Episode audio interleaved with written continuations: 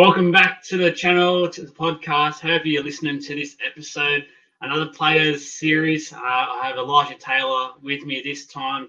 He's former Warrior, Penrith Panther, West Tiger, Salford Red Devils, and a current Featherstone Rovers. Elijah, thank you for joining us. and I it's late over there. Uh, how you doing? I'm doing well. Thank you, Murray. Thank you for having me. But um, yeah, man, I'm looking forward to the podcast. I've seen it. It's a new podcast, seen it grow, man. I'm, I'm good to be on. I'm happy to be on. Thanks for the for the love. Really appreciate it.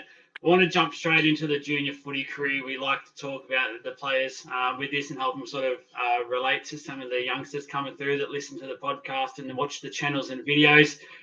What was your story growing up? I know you grew up in New Zealand, a rugby union mad country was it union at the start for you and, and how was that transition to league? Yes i was all union growing up coming through the grades uh, back in new zealand rugby mad country as you said. We weren't allowed to play tackle until about 11 years old i think. It was all touch rugby until then. And then we played i played rugby union until i was 18 years old. Um, 17 i played both uh, for St. Paul's College. On Saturday morning, we played first 15, and Wednesday after school, we played rugby league first 13. So there were strong competitions in Auckland. But yeah, rugby league outside of Auckland is, is pretty small, um, and most games are played on Sundays. So uh, I'm glad I went to St. Paul's College. It was one of the reasons why I went to St. Paul's College was to try and uh, make it to the Warriors through there. How was that rule then growing up uh, when until 11 years old you can only play touch instead of tackle? I guess it would probably help skills develop in terms of the attack wise. Obviously, defense would be a little bit in later on once you develop the tackling technique. Um, was that a, a, different sort of experience for yourself to, to go through? Yeah, well, it was it was normal because that's all I knew. Uh, yeah. But I, I remember I used to be fuming because I wanted to play tackle but all my yeah. older brothers that were under 13, under 14, they could play tackle, but I, you had to wait until you're past a certain age limit. Uh, I look back now and I think, oh, that's the reason why they want people to stay in the game and use their skill instead of just, you know, physical, which I think is smart. And I, I think in New Zealand it helps younger, you know, smaller players uh, develop their skills without having to worry about the physical side or the physical element of, you know, um, rugby. So I look back now and I, and I know reason why they do that. So I'm not sure if they still do it today, but um, it wouldn't surprise me if they did. But no, bro, I remember I used to get filthy because I wanted to play tackle, and we weren't allowed to play tackle till we were 10 years old, man. So, uh, but no, they're good memories, man. That's where it all started. You'd have to keep tackle footy in the backyard until you're you're 11 years old. So uh, at least you had some brothers and had to play with, so that would have been great for you. Uh, for any yeah. young uh, Kiwi uh, players over in New Zealand, what's sort of your advice then to develop a league career um, over in New Zealand, where it's obviously a lot, of, basically union obsessed? I think um, to the players, just try and make your first 15 team at your school because first 15 is obviously huge there and uh, rugby union. And then there'll be NRL scouts that watch uh, first 15 games, like every club's got a scout in New Zealand, uh, every NRL club, but they look for the next talent. They're looking for, um, obviously, the next, you know, big thing. Um, so if you can get yourself in a first 15 team um, of your school, uh, you'll you'll definitely be watched and you'll definitely be noted by NRL scouts because they watch every game. Um, if not, then I think the school you have they may be able to find you a manager. I'm not too sure how it works, but the net should be able to help you and um, landing you a, a trial at a league club or a preseason trial contract at one of the league clubs um, because there's so many. Obviously, NRL is growing and yeah. more and more Polynesian, New Zealand, Pacifica players are being picked up and engaged um, so the opportunities are there. You just got to put yourself in that position. Yeah, just just quickly on that, and I'll just step away from your career. One question that's quickly popped up in my mind is: there's all this talk about the growth of the NRL and expanding. Uh, there's been talk about New Zealand with potentially a second team or a uh, full Polynesian team um, based around sort of the PNG area, things like that, and, and um, not far north Queensland. Is New Zealand ready for a second NRL team, you reckon? I don't think so. I think it should go to maybe Perth, um, just more viewers, a different time zone. Um, you know, every other franchise or every other code is in Perth except for rugby league. Uh, they've got to start on us, and I think in a different time zone you get different eyes, more eyes on the game. But I think, say, if we had an NRL team in Wellington, you know, I can't see Wellington out the stadium every home game. You know, um, I can't see maybe if there's a team in Christchurch, I can't see them, you know, out the game. Uh, you know, rugby league's not as big as as in Australia, and I think money wise, I think it would be smarter to go to Perth or maybe PNG because obviously um, their talent over there is, is crazy and it's their number one sport. Financially, I think you know there's some big companies that are interested. Uh, but I think my personal preference would be probably Perth or um, PNG. Yeah, no, I think you're, you're making a lot of sense there. Back on your, your own career, um, another one on the junior part of it. So, you obviously junior rep footy. Uh, was there much of that involved for your, your, career growing up once you made that step up to the league world um, around that sort of late teenage years? And then also talk to us about that transition into the, the Toyota Cup under 20 scene. Yeah, so um, say the question again, sorry, bro. Sorry. No, you're right. So your junior footy. Uh, so once you did uh, establish a league career, uh, was there much rep footy? Um, I think you would have been probably about 18, maybe 17. Um, you mentioned year 11, and then mentioned to us about oh, the. Yes. Yeah, and then so, also just a little bit um, about the Toyota Cup. Uh, we, uh, yeah. Uh, yeah, so at St. At St. Paul's, we um, we were playing union, so a lot of us made the Auckland Rugby Union team as well, and a lot of us were in the development squad at the Warriors, and we had to make a decision. I think this is 2006, whether you're either going to stay with Auckland Rugby or you're going to go to the Warriors, and that was a big decision for me personally. Because I grew up playing rugby, and I loved rugby. My dad was like a hardcore rugby union fan, like hardcore. Um, he, he actually got upset when I went to league um, but I chose league because of the pathway. And I knew that the Toyota Cup was coming and the opportunity to fly to Australia, play against the best talent, uh, against Australian clubs, curtain raise every NRL game, um, train with NRL teams on Wednesday. Like that was an opportunity that was too good to pass up. Um, and that was semi-professional as well, so you got paid. Uh, you got looked after at the Warriors. It was a great club. We got so spoiled. I look back now, we was get so spoiled back in 2008, and um, it was a no-brainer because to play on the biggest stages at the biggest stadiums, and you're only 17 years old. So you get to play at Suncorp, you get to play at um, you know AAMI Park in Melbourne, Ultra Stadium, and and curtain raise before the NRL team, bro. So and Ivan Cleary would always be watching you, obviously, um, because you're playing before his game. So it was it was stupid to turn down straight up. You obviously in your Toyota Cup career started there, um, played with the Warriors.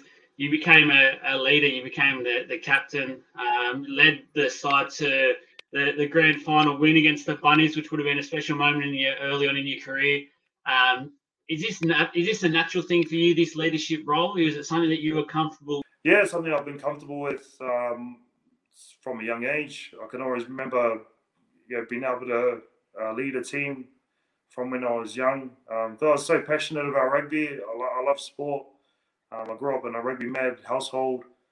Um, I had I had four older brothers that were that were good rugby league players, uh, rugby players as well and they were always kind of pushing me to be better. Um, and so I just kind of fit naturally to go into a, a leadership position. Uh, got the opportunity to do it at the at the Warriors with the under twenties team, and yeah, we had a bit of success there as, as young kids. Um, man, we had some crazy talent in the in the squad, and like just the raw, raw, talent of, of, of footy. And I know a lot of NRL clubs kind of envy the Warriors because the Warriors got such a big pool to choose from, and I think that's why they were so dominant um, back in those days because the best first 15 players wanted to come and play, um, like Konrad Hurrell and Solomon Kata and Curtis Rona and that, uh, because obviously the Warriors would be the opportunity to play in some big stadiums as well. And the games were on TV too. So, yeah, rugby union scouts could watch you on TV. Um, where if you played rugby union in Auckland, you won't, you wouldn't get a game or you wouldn't get a platform. You just play at your local club until you might get selected from Auckland. You know, so um, yeah, that's how it kind of unfolded. To be fair. Yeah, as a league fan, I love the setup. I thought for the young players as well, it would have been great to be able to go through a season with sort of the NRL teams and, and feel part of it all. And it would have made the, a, a real club scene environment. And that would have been best for you guys to do, help develop as well. It probably would have been the ideal time to develop as a youngster, really, when you look back on it and how everything was set up what stands out for that grand final win? I know you personally scored two tries in it, so you, you, had a bit of a one of those games, a bit of a wow game. Um, any special moments that stand out for that game? Um, I think just just playing with Shawnee because um, he played a real good game as well, and he, and he said I think all of our tries, um, and just seeing us young kids a few St. Paul's players like Nafe Seluini and, and Dan Palavi. So like we came through St. Paul's together, and then we went to the Warriors together, and we all came through together as a, as a, as a team and as, as, as friends, which was pretty special as well. Um, I don't know. We all look down on the Warriors team compared to in our other NRL teams. For some reason, there's like a little chip on the shoulder when you're coming through, but to, able, to be able to have success in the highest competition of the under 20s was, was pretty cool, man. It was we are pretty lucky. I just can't believe how lucky we were in, in terms of how the Warriors used to look after us. Um, I thought it was that same treatment at every club you go to, but yeah, bro, that's not the case at all. Um, we, we were so spoiled as kids, and um, but yeah, those will be the memories that stick out through the Toyota Cup campaign.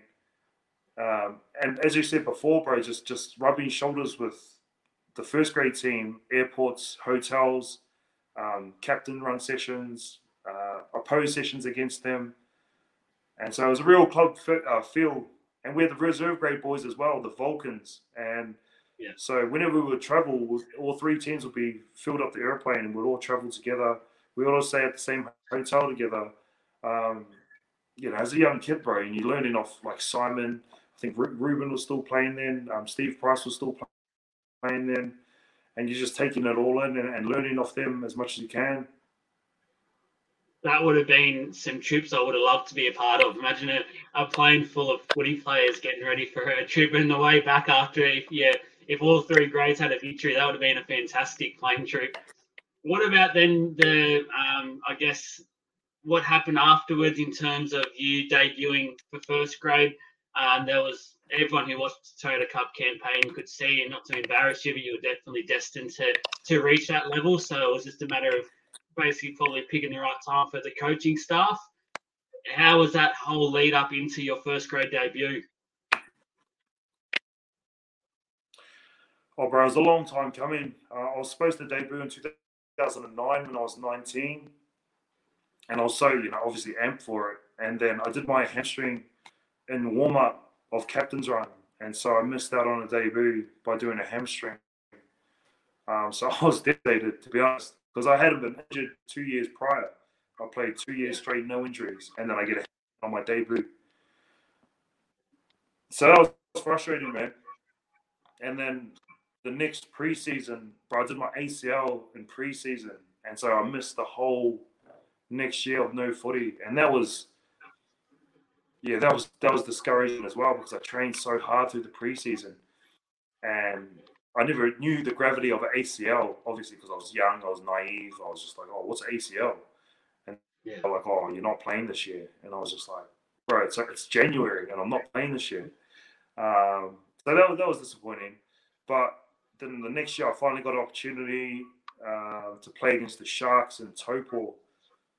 Uh, got a call from Ivan, and yeah, it was kind of a it was a tough game because we came up against the Sharks. They had Gallen, Jeremy Smith, um, Anthony Tupou, bro. They had a Sam Tagataese. They had a huge four pack.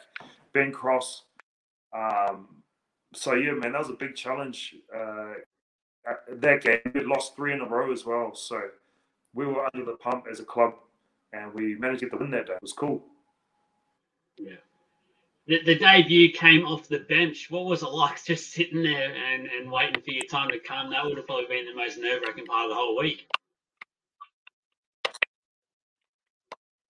Yeah, man. Like I couldn't. Obviously, you can't sit still.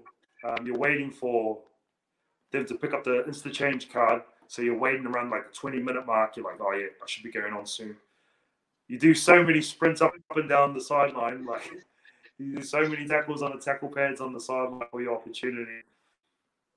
And then, uh, yeah, when you finally get your your your card to go on the field, man, it's it's a crazy feeling.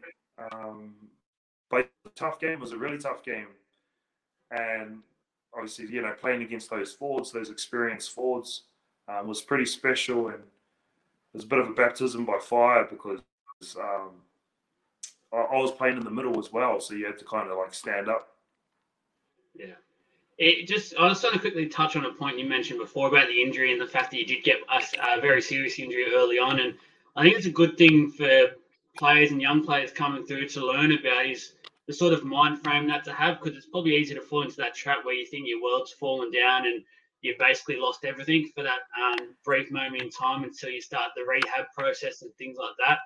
What's the best piece of advice you've got for, for players coming through that suffer some of these bigger injuries that are a longer term layoff? Yeah, so uh, if you've ever done ACL to anybody that's watching, I highly recommend you get a patella graft and no other graft. Get your own patella so that they make a new ACL from your patella graft. So I've known a lot of players that done their ACL and their clubs tell them, oh, we've got new science, you know, try the dead person's Achilles tendon and we'll make ACL out of that. Or try a dead person's um, ACL, we'll put it inside your ACL and see how that goes. But I've seen players' careers ruined with advice like that. Um, you know, Sam Sam Injury comes to mind. Did his ACL three times in a row because they were giving him the wrong uh, surgeries. And when he got a patella graft surgery, his ACL's fine. And this Sam McKendry was the, at the height of his career, um, playing for Penrith. And he, yeah, he got some ACLs that were new science later, and um, but they, they they blew out on the first game back. I felt so sorry for him, man. Um, Yeah. So yeah, if you ever do an ACL, make sure you always get a graft uh, for your ACL. Um, a long injury, you got to have something going on off the field, eh? Like you've got to. Rugby league can't be everything. Um, even though a lot of young kids think it's everything, and I thought it was everything as well. Um, yeah, there's definitely going to be some dark days, especially a long layoff like ACL, Yes. a long syndesmosis, shoulder, recos. Um, you definitely got to have something going on off the field just to help stimulate your, your mind because there's going to be some dark days when you're in rehab by yourself. Um, everyone's flown to Australia and you're back in Auckland in the gym by yourself, bro. There's nobody around. You've got your rehab sheet and you're just ticking off boxes every single day. Um, it kind of builds character though, like at a young age. I think I wouldn't say you've got to go through it. I remember Yeah. thinking, man, I'm going to be so great when I'm playing again, or I'm going to be so much more grateful when I'm injury free and I can just go out there and play with the lads. Uh, because there's some dark times in, in rehab, and a lot of people that done their ACLs will completely agree with what I just said.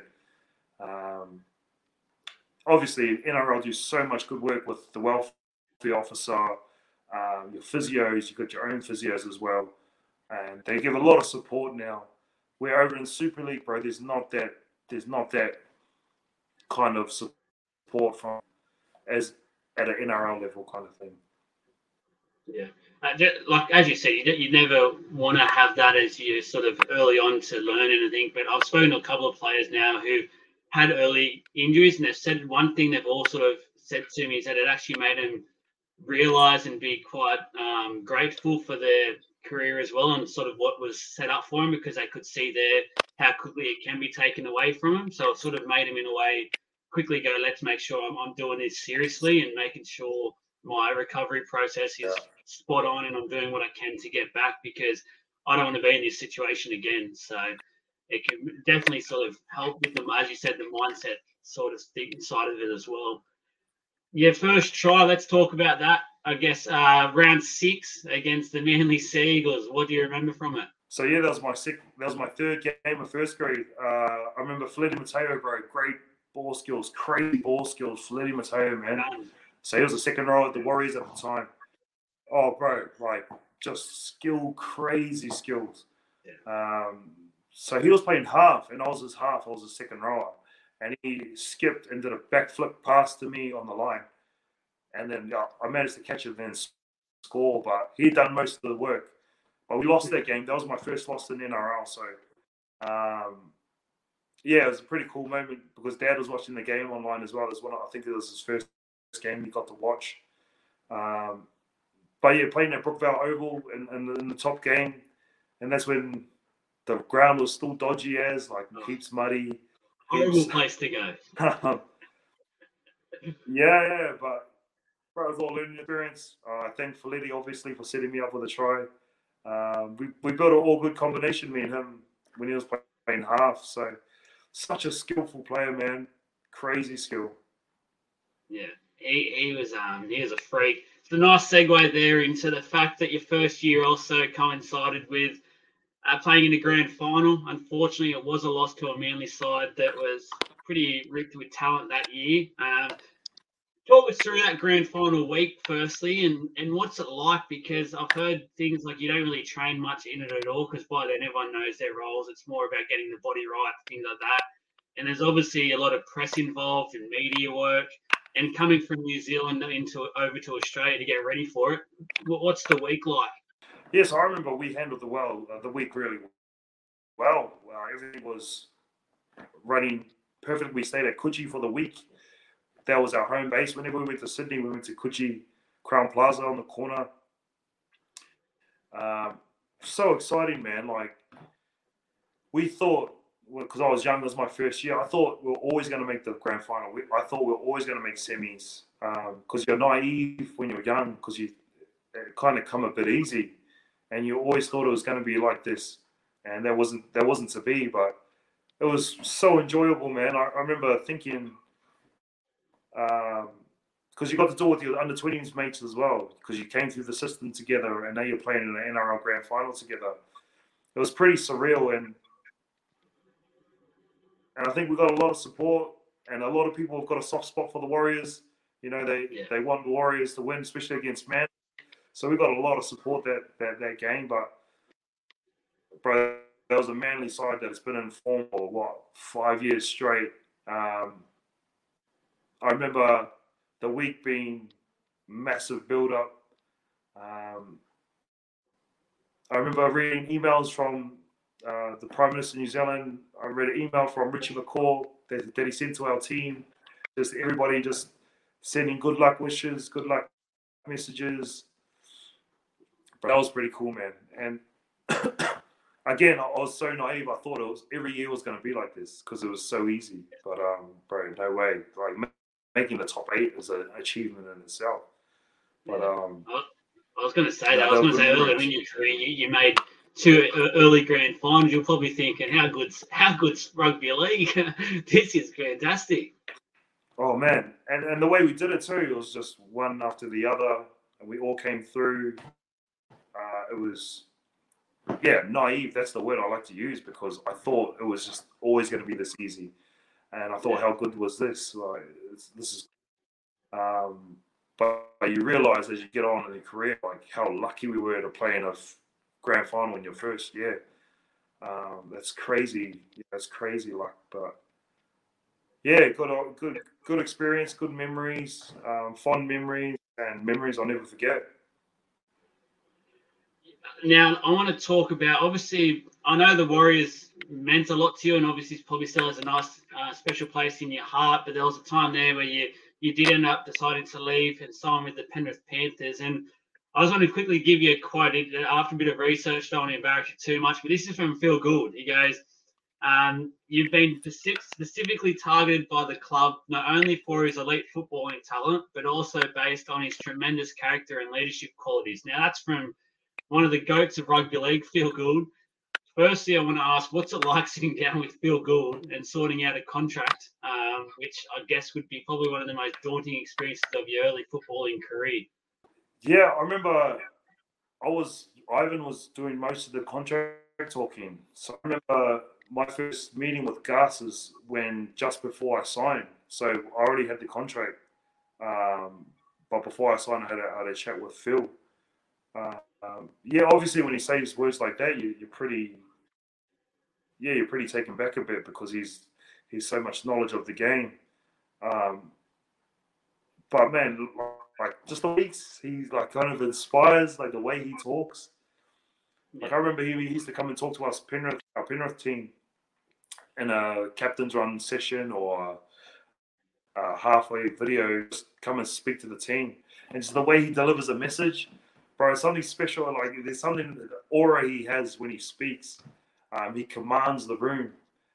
It's yeah. um, it's pretty crazy, man. And, and to meet him, finally meet him, and I've already known him for those Origin pre-game talks. You know, his the last the last word with Phil Gould, and that's where I've known him the most from. And to meet him finally was was pretty surreal. He was, he was a great bloke.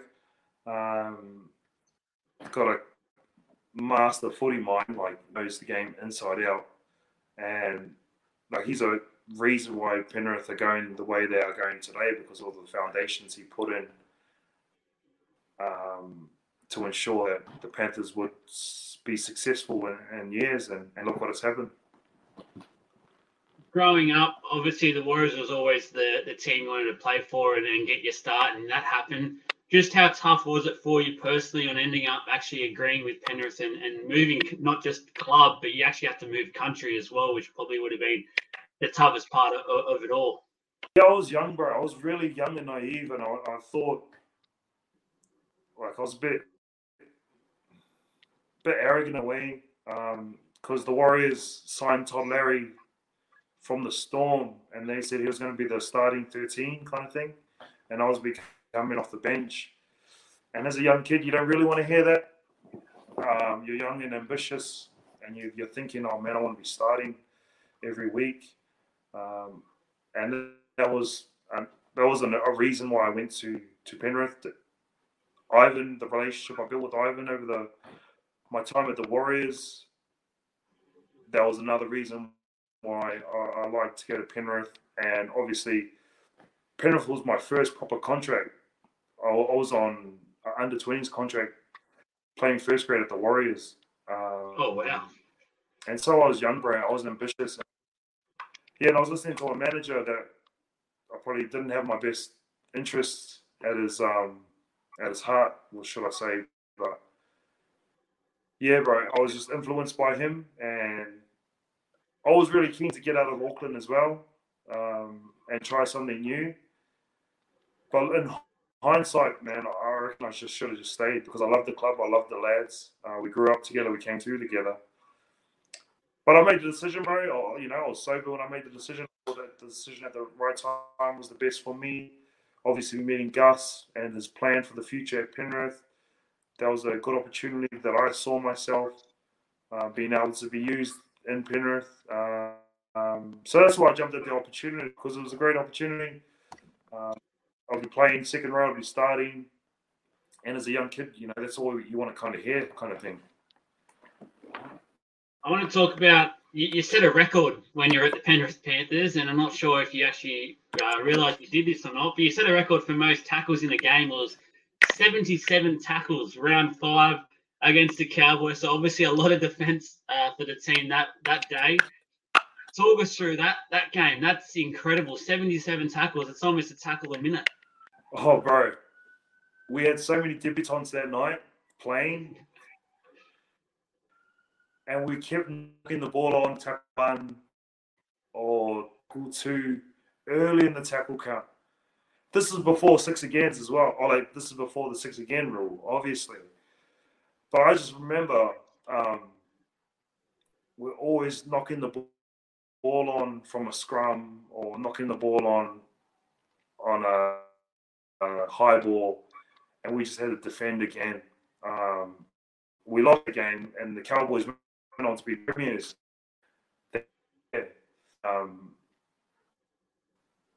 but yeah, I just remember like us making so many mistakes coming out of yardage. And me and me and Sam McKendry were the forwards. you don't realize it until after the game, and then someone sends you a screenshot or something. But at the time, yeah, at the time, I, I didn't even notice it because we just defending so much that game, and, and nothing was going our way. Um, so yeah, those are the memories from that game. It's fast forward slightly into where you actually ended up moving, and that was the Penrith Panthers to the West Tigers. And I know that was a sort of a, a, a weird sort of little period in your career. I read some quotes and things like that about that time, and I think it was a change of coach, a change of scenery at Penrith was starting to happen, and they weren't on the same path as what originally was the plan moving forward. Now was sort of, I know there was James Fisher Harris is coming through as well, so quite a, a, talented player coming through the ranks. But you were told to sort of basically change the way. If I've got this right and read this right, you were told to change the way you play, and or and you'd been dropped basically. So how was that sort of towards the end of the, the stint at Penrith?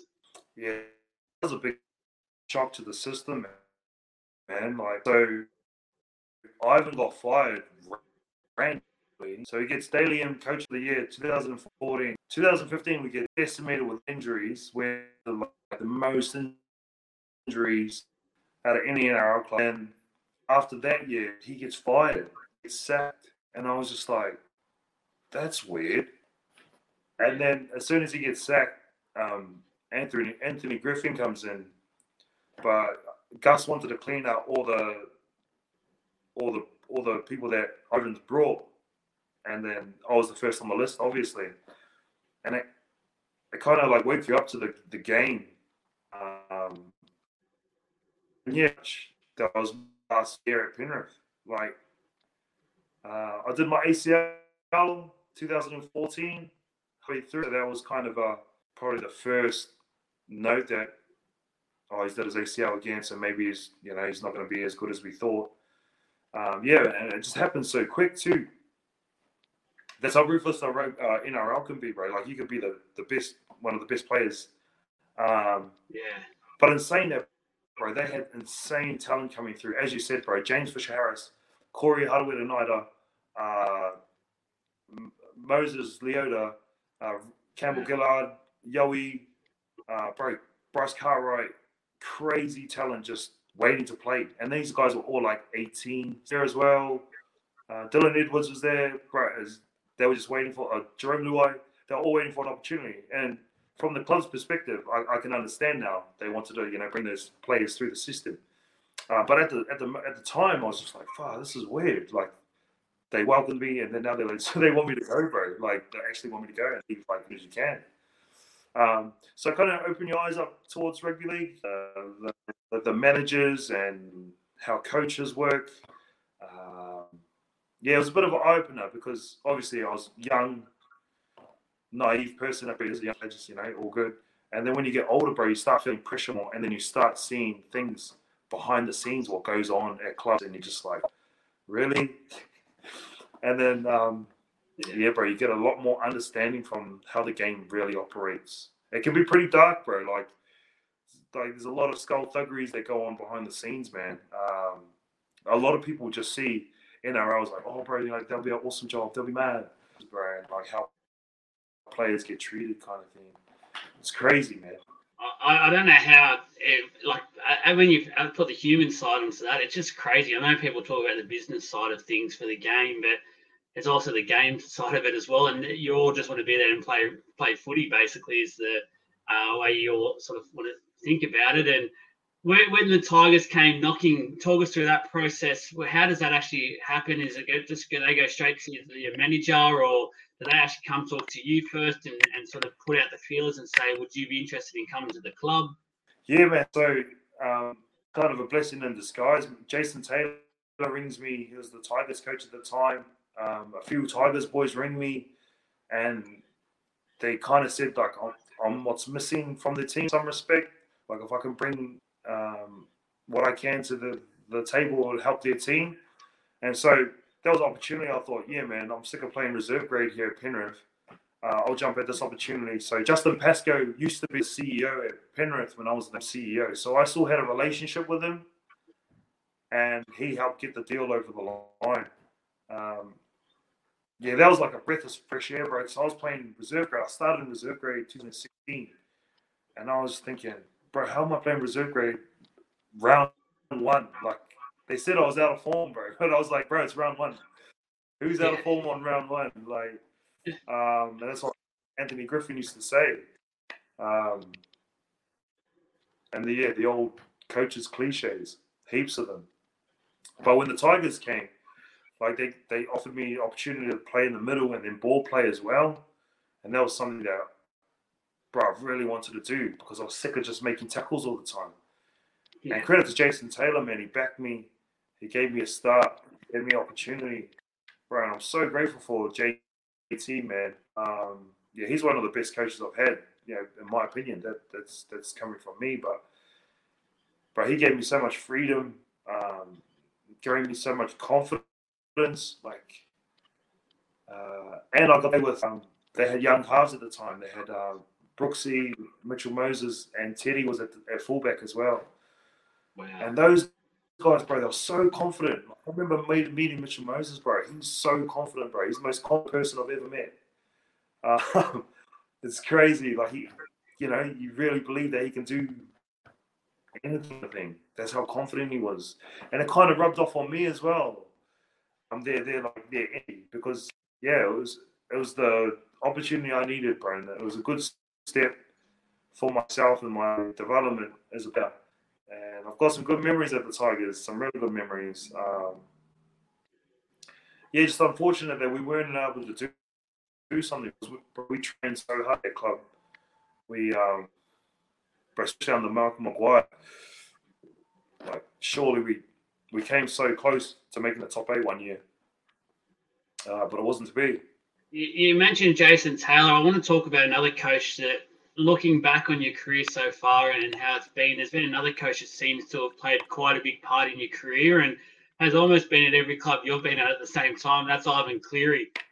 What sort of a coach is Ivan Cleary and just sort of the role he's played in your career so far? Bro, he's the most chilled coach I've ever had. Like, just so chilled. And I don't know, it might be my character, bro, but that's what I need as as a, as a coach. Like personally, I don't I don't want a, a military coach, bro. I don't want you freaking uh, bro. That that don't work for me. That's what I've noticed. Um, JT was similar Ivan, like they're, they're from the same era. They were chilled about a lot of things. Um, but you know, you you cop it if you if you're playing bad. But uh, yeah, one thing about Ivan, bro, is is he accepts you who you are like he'll never tell you, I need you to be like this player, or he'll never tell you, I, need you to get the stats what what Sam Burgess is getting. I need you to get those meters. He'll never do that. He'll accept you for what you bring to the table and add you to his team, But Like that's what I liked about Ivan, bro. He like he accepted you for who you are. Where other coaches they'll be like, "Oh, mate, look, you need to be like this player." "Oh, mate, look, you need to be like this player," or "You need to get his stats. You need to be up there with, with his stuff." and like Ivan would never do that. I don't know. I don't know if he's changed that now, but uh, that's what I liked about Ivan, bro. He accepted you for who you are. I've got a lot of time for him, man. He um, obviously he changed my life, kind of thing, giving me a debut opportunity, and oh, bro, I always respect him. And it's just so good to see Penrith go so well uh, under him because he's always good, but I think you know with the squad he's got now, and with Nathan leading the ship, bro, credit to him, bro, because he's been through a lot. Um, and to come back through the other side at Penrith uh, is a testament to his character, bro. Because um, when he got fired from Penrith the first time, like I was just like, bro, what? That was nuts. How did this happen? Like, how did we get here? Because there's there's the Dally M coach 2014. He gets sacked the next year. It's just like, what the heck? Um, That's politics yeah, bro, politics and rugby league. Crazy, That's crazy, nuts. bro. You, in in the Tigers' career, 2020, they released a a co-captains which existed of five players. Now I know this probably happens in the past, but I think it was the first time the media really got hold of it, and it was it it was blown up to be a massive deal. Why do the club have five captains? Blah blah blah. It's looking back on it, it really is just the leadership group. Um, so how was that experience to be part of that sort of uh, to be part of the Tigers? You've been there for a couple of years now, and then to be part of like a co-captaincy group. Where, where was it confusing at times to know where you stood with it, or was all the captains sort of on the same wavelength? I was never a big talker, bro. I've never, I've never been a big talker or have the mean speech to get the boys up for a game. I would only do like influence and actions. I would lead by my influence and lead by my actions. But you had players like Russell and Ben, uh, Russell and, and Bags and, and Rowdy, Chrissy Lawrence. Bro, they'll do all the talking. Like, sweet. Like, I wasn't that kind of captain. I've never been that kind of talk kind of captain. I've just been go about by influence and actions. And bro, that was as because obviously, you know, Benji's so experienced, Christy Lawrence is so experienced. And um yeah, they pretty much they pretty much did most. Um and Russell, yeah, Russell's a really good communicator as well. They pretty much did most of the work. I was just made sure I could lead by my influence and by uh, my actions. And it was a good experience because we came so close that year. I think we, in previous years, we would have made the top eight, but the competition was so tight, we, we came ninth. Um, but yeah, there was a chance going begging because I thought we had a really good team. Um, we defensively we were sound, and we kind of just fell off at the at the last hurdle there. Yeah, it's Oh, and Robbie Farah came back. Oh, oh yeah, sorry, oh, yeah. The boy band back. Benji, Benji, and Robbie were back as well. So there was a couple of years there. The Tigers were, as you said, they were so close to the eight. They actually had some really good teams there, and it wasn't just the attacking football as well. And um, it was just an all-around good mix. It was just unfortunate that there was that dreaded ninth spot there for for a couple of years. But I want to talk about your international career. I don't hold you up too much longer. Um, talk us through initially what it's like touring, and then because I know you had a couple of tours in that New Zealand squad, and then what it's like playing at the World Cup. No doubt you've probably got a few stories about the, the touring squads and, and what gets well, what happens up there. Oh yeah, man. Like again, my first year as well. playing- made the Kiwis team as well, and then naive again. I was like, oh, bro, this, I'm always gonna make it like this now. Like, I was 22 because I, I kind of took it for granted. Actually, I did it. I did take tours for granted, man. Uh, um, just hanging out in, in the Kiwi environment, I took that for granted because I thought it was always going to happen. Kind of a bit arrogant and cocky from myself, thinking that that was my mindset. Like I'm always going to make it. But yeah, a few injuries later, and you'll fall down the picking order, and it's so hard to make the team again. Um, I took my first tour for granted. It was a great tour. We came to London. We played at Wembley. I made my debut at Wembley. Um, played against the Australians. Played against the English here. Great experience.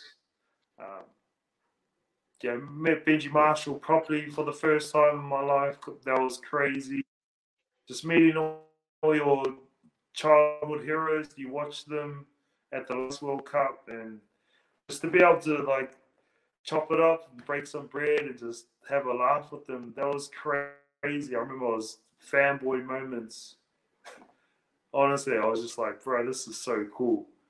Um, and again, that, that just made me naive because I only had two more tours after that. So I made three tours with the Kiwis, and that's all I did. And that's pretty disappointing, man, because um, yeah, the tour the tour is trying to make the team because the team got so uh, what do you say? They got so much depth now in the Kiwi squad, bro. It's so hard to make the team, but back in the days, there wasn't as much depth as there is now. Um, so it's good for New Zealand Rugby League, and it's good for the competition and, and the team to try and make the the squad, but it's something that I took for granted, definitely. You talk about that, and the, the game's definitely growing on an international side of things, but I feel like the game as a whole still is holding itself back when it comes to the international game, which is a bit of a shame. Do you have any advice out there for um, your your way of thinking about growing this game? Because we've got the island nations like Samoa, Tonga, Fiji; they're getting so strong if anything, it might be the English that have um, fallen down a little bit because of these island nations are getting so much stronger. What's your way of thinking around getting this game to really be the peak of its power and, and the main main piece of this uh, the game we love? Yeah, man. So in the previous World Cup, I really wanted England to win because the game over here is, is struggling so bad, especially to COVID. So everybody thinks back in Australia that oh yeah, super leagues they're running their own competition, like it's a strong competition. There's heaps of juniors coming through, but it's not the case over here. Like there's no Harold Matts, there's no SG ball, there's no reserve grade comp, there's no under 20s comp, there's no elite competition for rugby league to develop over here. And that's why I wanted England to win the World Cup because it lengthen uh, the game Because obviously they're fighting against rugby union here, and they're fighting against obviously soccer, which they're never going to win against soccer. But if you're comparing rugby league to rugby union here, bro, rugby league is so small, uh, um, and I can't see, I can't see it I can't see it getting any bigger than what it is now because there's no development systems to bring kids through. And if you're a really good under 16 kid here, rugby union is going to come and snap you up quick and just give you a contract which Super League cannot pay. Like the average wage of Super League player, I think, is twenty-seven thousand. I think pound. I think that's the wow. average. I at Salford, I had one of my teammates, bro. He was getting he was getting ten thousand pounds for the year, and he was training full time. And I was just like, "What, bro? No way!" Uh, and I was oblivious to this. But a lot of the young kids over here, like a lot of them are just training professionally and just doing it for like nothing.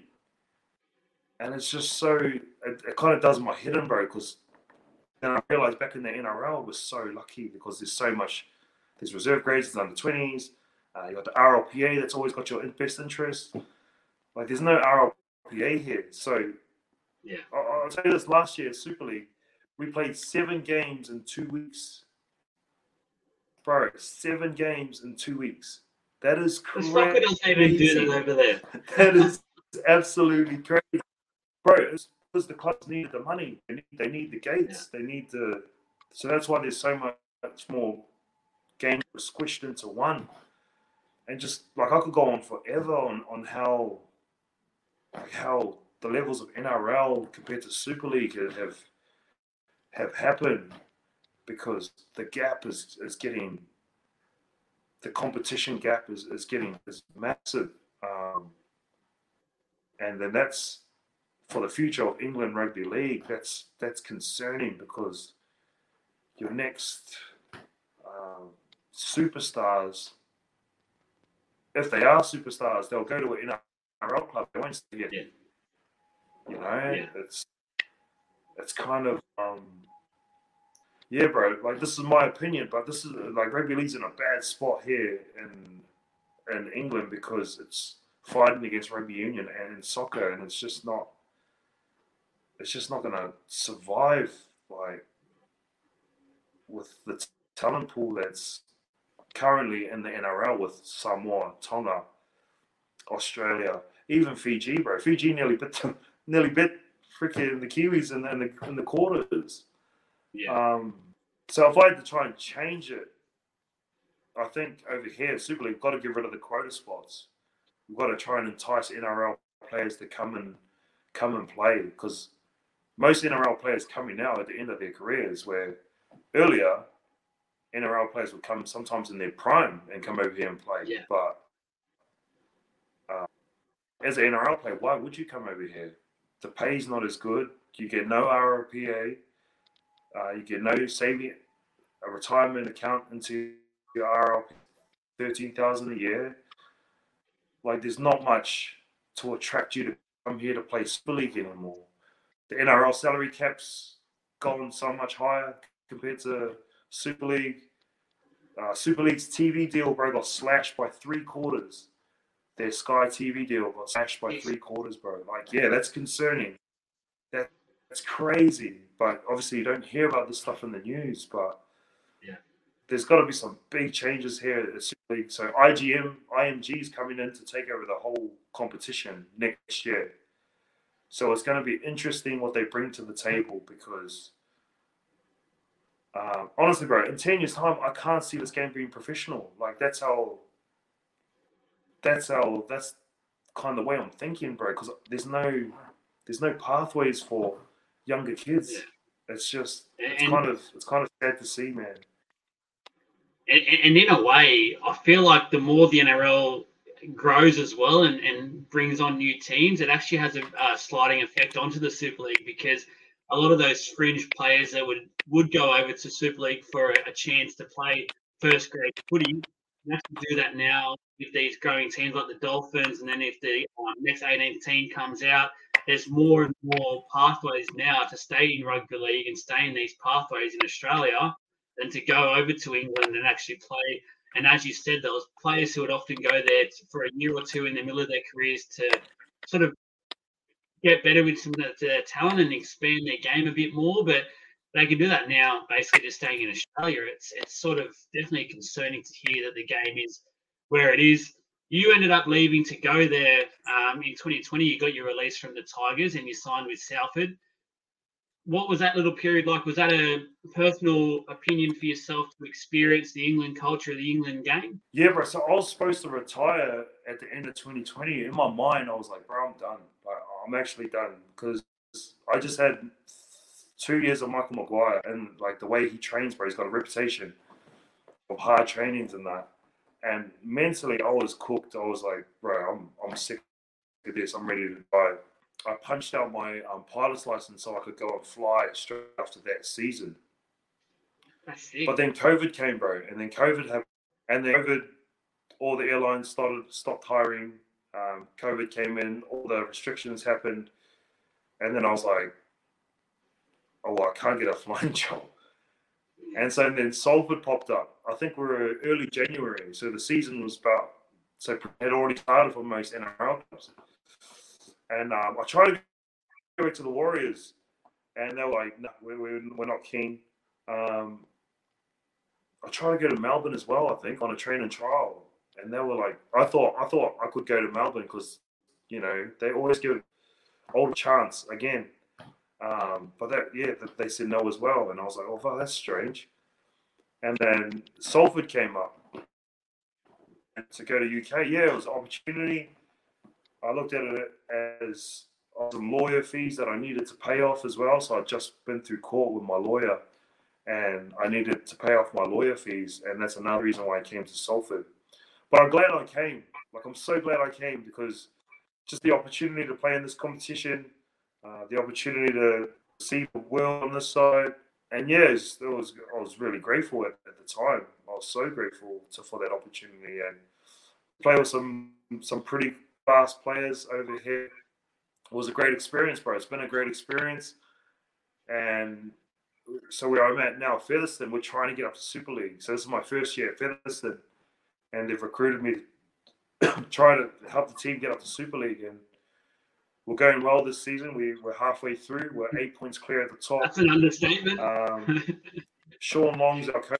Yeah, yeah. Uh, Sean Long's our coach. Um, Leon Pryce is our assistant coach. They're great. They're legends of the game over here for rugby league. And that's what I like about former players that are coaches because they understand what a player goes through. Yeah. Understand like they understand what the pressures of your body, the pressures of footy, the pressures of everything. And just to play under them, man, they're so chilled as well. And another thing about Super League, bro, they think about rugby league totally different than Australians. So this is another thing that opened my eyes that we're NRL, bro. It's knock out your sets, kick to the corner, build pressure. Build your sets, complete sets, kick corner, defend. Kick corner, defend. Where over here in Super League, bro, it's attack. Like let's shift tackle one from our corner. Let's shift tackle three from side to side and then play back all the way back to the other side. Like there's so much more freedom in the game over here. Um, and it's something that I struggled with because I'm used to like it's drilled into your head, like complete, complete. Like don't don't earn the right to play. You got to earn the right to pass the ball. You got to break down the front door first. That's the NRL mentality. Um, but that's not the mentality here. So it was kind of cool. It was a breath of fresh air, bro. The way I um, thought about league was was, was kind of was a lot different than what the, they think about league here. After coming from under Michael Maguire, it's like this it, this it, get to that post, play this play, kick. Like it's everything's you must do this. All right. But in Super League, bro, it's just like run across the field, short ball, tip on, could play the ball, play off the back of that, go across the field, offload. Like it's just it was so refreshing, bro. It's so refreshing to um, play like this because it's so much more free. You probably feel like, as you as you mentioned, 2020, you were you basically were you, you were done. You, you wanted to keep the game up, and now you probably feel like, you know, I could probably go another year or two, just because it's that release of, of everything in a different coaching style, a different way you play. It just sort of freshens everything up for you. Right honestly, and there's no pressure here. There's no media scrutiny, and that makes such a difference mentally. Um, so you could play a bad game and not really worry about it because it's not going to be on TV highlights or it's not going to be covered as it is in the NRL, bro. Like you're not going to be on NRL 360, like yeah, getting talked about. That, that's I think that's why a lot of players come over here, especially the halves, uh, like Brodie Croft, uh, Rangi Chase. Who else came here? Uh, what's his the half for Newcastle? Um, oh, um, because it's Salford. You got Man of Steel. They all get Man. Hastings. Yeah, I know who you're talking about. completely. Hastings. Yeah. So they come over here, bro. There's no pressure. There's no, you know, our halves are always under pressure at their club. Yeah. Bro, when they come over here, bro, they play the football of their life, bro, because there's no pressure. Like Brodie Croft last year, bro. Wow, he got Man of Steel last year, bro. Untouchable, actually untouchable. Um, yeah. You know when Rangi Chase came here, crazy, untouchable. Uh, Jackson Hastings came here, killed it. Tuilola here, bro, come over here, killed it. Um, I think because there's no pressure on their shoulders as a half in the NRL, they can just be free and play. Um, that's a bit of evidence that shows you that, that the pressure of the NRL has an effect on on a, on a player's performance. Because when they come over here, man, and there's no pressure, and they can they can play free, um, which is always a breath of fresh. Because all of in Australia is kick corners, defend, kick corners, defend. Wait for them to make a mistake, when they make a mistake, then you attack, kind of thing. And um, that's the way they think about, obviously, an NRL, but it's totally different here. Yeah, look, I want to get on to a couple of rapid fire questions and let you go. Um, the most enjoyable player you've played with in your career that's still going? Enjoyable player I've played with is still going in my career. Um, bro, he just retired last year, bro. Tommy Leuluai. It's got to be Tommy Leuluai. Yeah. Because, bro, he was he was always laughing. He's like the joker of the team. But he- but he's. He can he can whack in defense, man. Like he can actually put a shot on. Or someone that that shot to buckle props and buckle like I've got so much respect for Tommy. Um, I had him at the Warriors. I had him at my first Kiwis tour. He was my roomie. Uh, first Kiwis tour. So it'll be Tommy Leuluai for sure. What about the most talented player you've played with? And I tell you what, you've got a hard bunch of players to pick from because you've played with some talent. Uh, is that talented on the football field or talented everywhere? like you can take this wherever you want, bro. You can you can have two, three if you want. Bro, it'd have to be the most talented would probably be um probably be Benji, bro. Yeah. Like he could play golf, he can play the guitar, he can sing. Bro, he's one of those moldies that can do everything.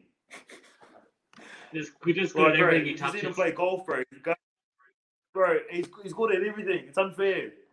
He's good at everything, bro. Um, So what you're saying is touch, Tigers fans should be happy because when he's when he's the head coach, they, they'll win the comp because he's just good at everything. He'll coach into a premiership for sure. Oh, bro, I hope so. I hope so because, bro, he loves the game and he's he's smart. He's really smart. So I hope they go well. I hope they go this year. It's good to see them get a couple wins. But bro, he's like, like he's one of those. So back home, there's Maldives that, that that are good at everything, and he's one of those Maldives that are good at everything. Like can dance, can sing, can do bombs. It's just- bro, yeah, he'll be the most talented by far. You, in a way, you kind of hate those people. I've got a few of those mates that are just good at everything they do. You just like seriously, give me some of your talent, Right. please. Uh, most annoying player uh, you've played with, and you can take this wherever you want. I have to come back to that one. I have to think of that one. Yeah, No, that's all right. I'll, I'll give you an example. I had Ryan Morgan on last week. He said Philly because he kept playing pranks, stealing people's thongs and things like that, and just said he was a serial pest. So there's one to, to give to you, and that's an example. So it could be a dressing room, it could be just someone who you hated going on away trips with, that you kept rooming with. Yeah, yeah, yeah. Ooh, uh, it might be James Segeyaro, I reckon. He wasn't annoying, but he was funny. He was, he's, he's like, he's like, gets under the skin of everyone, and he's like, got a cackle laugh as well. Yeah. James Segeyaro will take that for sure. Uh, He, he he's the made life of the party. He's always smiling, always happy, uh, always putting people on the gronk. Um, he's witty with his comebacks. He's quick with his comebacks. He'll be James Segeyaro. Yeah. He may get the last award as well, and that's the funniest player you've played with. Funniest player I've played with, bro. BJ Leilua, by far, takes the bro, bro. BJ, he's one of those players that will say what he's thinking, like no filter. So, bro, him and in the video session, they used to argue in front of all the boys, and all the boys used to just sit there and just like imagine would be getting furious, and BJ was like, "No, no, I don't want to do that. I don't want to do that." like he would speak his mind, bro. Like I got, like he's one of those people that, like, yeah, no filter, but he's he's saying what everyone's thinking, but we're too afraid to say it. But he's actually saying it, and he doesn't care. and it was so funny. Like it was so funny, bro. It was, bro, him and Madge used to always argue, and we used to just. I used to just crack up and watch because it was so funny, bro. I found it so funny. Um, I know, I know some other players didn't find it funny, but bro, I was, I couldn't stop. I was laughing so much, I started crying, like, because him and Madge used to always argue, and, and Madge signed him, and I was just like, in my mind, I was like, bro, you signed him, and now you're arguing with him in front of everyone. Uh, Oh, that's fair. Oh, bro, I couldn't- yeah. So funny. Oh, bro. And like usually Madge, like, you know, and like to the to the point, to the point. I don't care what you think. I'm gonna say what I I'm gonna say what I think. Oh, bro, it was so funny, bro. It was so funny. Lastly, I just want to touch current life. Uh, I know you're currently at the Featherstone Rovers, and you mentioned them earlier, but they are absolutely flying this year, and I know you've probably got a lot to do with that. Um, undefeated, top of the comp. Some of the records that you guys have at the moment, you've got 568 points for, 124 against. Your points differential differential is plus 444. That is ridiculous. And 13 from 13. So obviously enjoying life at the moment. Yeah, man. Of, it kind of speaks volumes to the competition we're in, though. Like, that's, that's a man. And like Sean Long, Leon Pryce, they've, they've changed their club culture. We've got a great culture out there. And Featherstone, like, we're all grafters. We all work hard. And the, the hard work is showing like on, on where we are on the table. But when we come back to England league, the depth. Um, you know, some teams we play for to be the second level down from Super League is, but it's like the standard is kind of poor sometimes, man. Uh, like some teams we play, um, sometimes it's just not nowhere near the standard of where the reserve grade needs to be. That's why I think there needs to be a reserve grade competition over here. There's no reserve grade competition. So championships the next level down, and the level of competition isn't that great. So yeah, we are going good as a team. Like wow, we've got some good structures. Our defensive mentality is great. Uh, we're going well, but in terms should be um, because again, that's the depth that the game is. COVID it hasn't come back from COVID, and that's kind of concerning at the same time, bro. Like, cause I, I'm passionate about rugby league. I like I like the game. I wanted to see it grow and thrive and where it should be. But yeah, the level of competition in terms of where the competition should be and where like NRL reserve grade game, like those are tough. Or uh, NRL under 20s game, they those used to be tough. But yeah, the competition is, is slightly yeah below the standard of where it needs to be. Um, so hopefully things change, but we're enjoying it, man. We're, we're winning. We're training hard. Um, we've got good coaches, and so we just got to keep the momentum going towards the end of the year. Uh, no doubt we'll be seeing them at the Super League next year. I don't want to jinx it, but the fan, the footy's fantastic. The style and brand of footy you guys are playing is unreal. I'm going to let you go because I know it's very late over there. You need to get us some sleep, got some training tomorrow, no doubt. I really appreciate you jumping on. Look, put a word into BJ Leilua. I reckon after the stories you've got of him, I need to get him on. I reckon he'll be a cracking yarn as well. And bro, get him on. Get him on, bro. Get him on. Down the track, I'm going to get you on again as well because I reckon you've got some more cracking, cracking stories to tell as well that uh, we haven't been able to get to. But Elijah, thank you very much. Good luck for the rest of the season with Featherstone. And as I said, I'm sure we'll be speaking again soon. All right, man. Cheers. Thanks for having me. That's the wrap up of the Elijah Taylor interview. Want to thank you once again for all your support and listening to the episode. I hope you enjoy it. Apologies once again about the audio at times. It was a little bit hard with the connection from Australia to England, but definitely appreciate Elijah's time. Just want to send a quick shout out to the sponsor, Tate Sports Cards. You can find him on Instagram. Give him a message for all your sport card related inquiries. If you want to support the channel, uh, you can find us on Apple Podcasts, Spotify Podcasts, YouTube, Instagram, Facebook, and now we're also on TikTok. Thank you for the support.